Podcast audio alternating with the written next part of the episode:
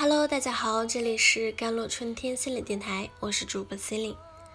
今天跟大家分享的文章叫做《心理疾病有时候是身体受到某些不公平对待后的呐喊》。也许你也有过这样的经历，有一天感觉身体突然不舒服，马上去医院检查，觉得自己一定是得了什么可怕的病，但是医生只是建议回去观察。好好休息，顺便开了一些维生素等等。可是过段时间，那种不舒服的感觉又会卷土重来。朋友和我聊起他的经历，他说自己考虑辞职，因为身体吃不消，每次接到稍微大点的案子都会胃出血，饭都不能好好吃，只能吃一些流食。医生还建议他尽量卧床休息。如此的反反复复，他不想继续强逼自己了，索性辞了好了，一了百了。听他这么一说，我有些愕然，怎么这病从他口中说出来，没有对疾病的焦虑，反倒是卸下负重的轻松？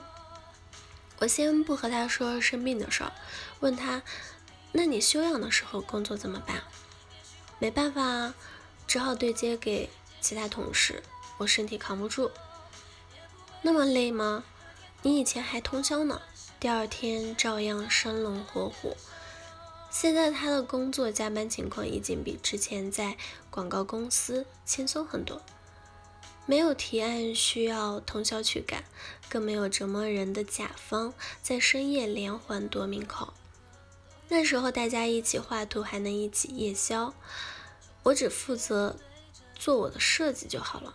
现在我要策展，连一卷胶带、马克笔的价钱我都要自己算，一点错都不能出。想想我就压力大。听完他的话，我也分不清他胃出血到底是因为身体的不适，还是心里本来就抗拒这份工作。我倒是想起前段时间网上说的一位突患肺癌晚期的女士。她婚后一直和婆家生活在一起。结婚头几年，她屡次向丈夫提出想要搬出去住的需求，都被制止。后来她也只好作罢。可去年她突然被诊断出来患肺癌，查出的时候已经是晚期了。医生问她还有什么愿望吗？她只说了一件事：我希望有一个自己的家，只跟丈夫。儿女在一起，不用很大，不用很久，几个月就好。他平静地说出自己的心愿，嘴角划过一抹连他自己都没有察觉的微笑。人们只喜欢好的情绪，比如快乐，而把负面的情绪，比如悲伤、恐惧，压抑下来。我们不知道委屈、憋屈、压力全都累积在身体里，终有一天，一场免疫风暴就能带走人的性命。有科学家提供了一个很有价值的突破，研究认为那些包含情绪的分子分布在人体全身。这项科学上的突破让我们认识到情绪分子储存在全身各处，例如皮肤上的各种红疹。犹如一座座小火山的爆发，是想告诉你我很生气，请看看我们愤怒，听听我的声音。而胃里的阵痛，一方面是在提醒你要按时吃饭，更深层次的，则是在告诫你，没必要让自己每天都活得那么紧张。更简单的例子，日常生活中遇到难办的事，我们往往会说这件事真让人。心痛，那常见的紧张性头痛和偏头痛背后包含的是当事人的高度焦虑情绪。那些性情急躁和完美主义的人，比一般的人更易患上偏头痛。所以，当你遇到身体的某些症状时，与其跟他对抗，倒不如试试按下面的步骤跟他沟通。第一，充分的感受他。体验它，聆听它的声音，问他究竟想要告诉你什么。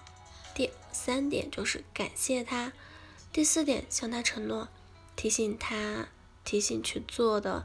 当然，如果你能按这几个步骤去做，症状一般都会消失，有些疾病也会神奇般的不治而愈了。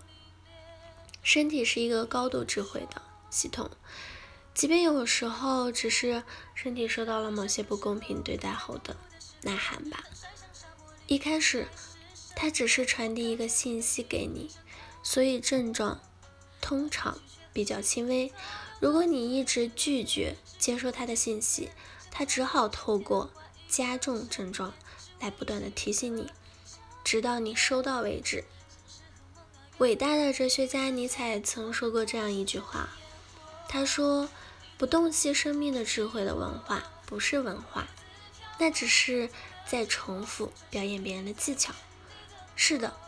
当我们可以重新读懂自己，重新了解自己，重新洞悉自己的身体、自己的生命，读懂身体智慧的时候，我们就会发现每个疾病背后都有它的真相。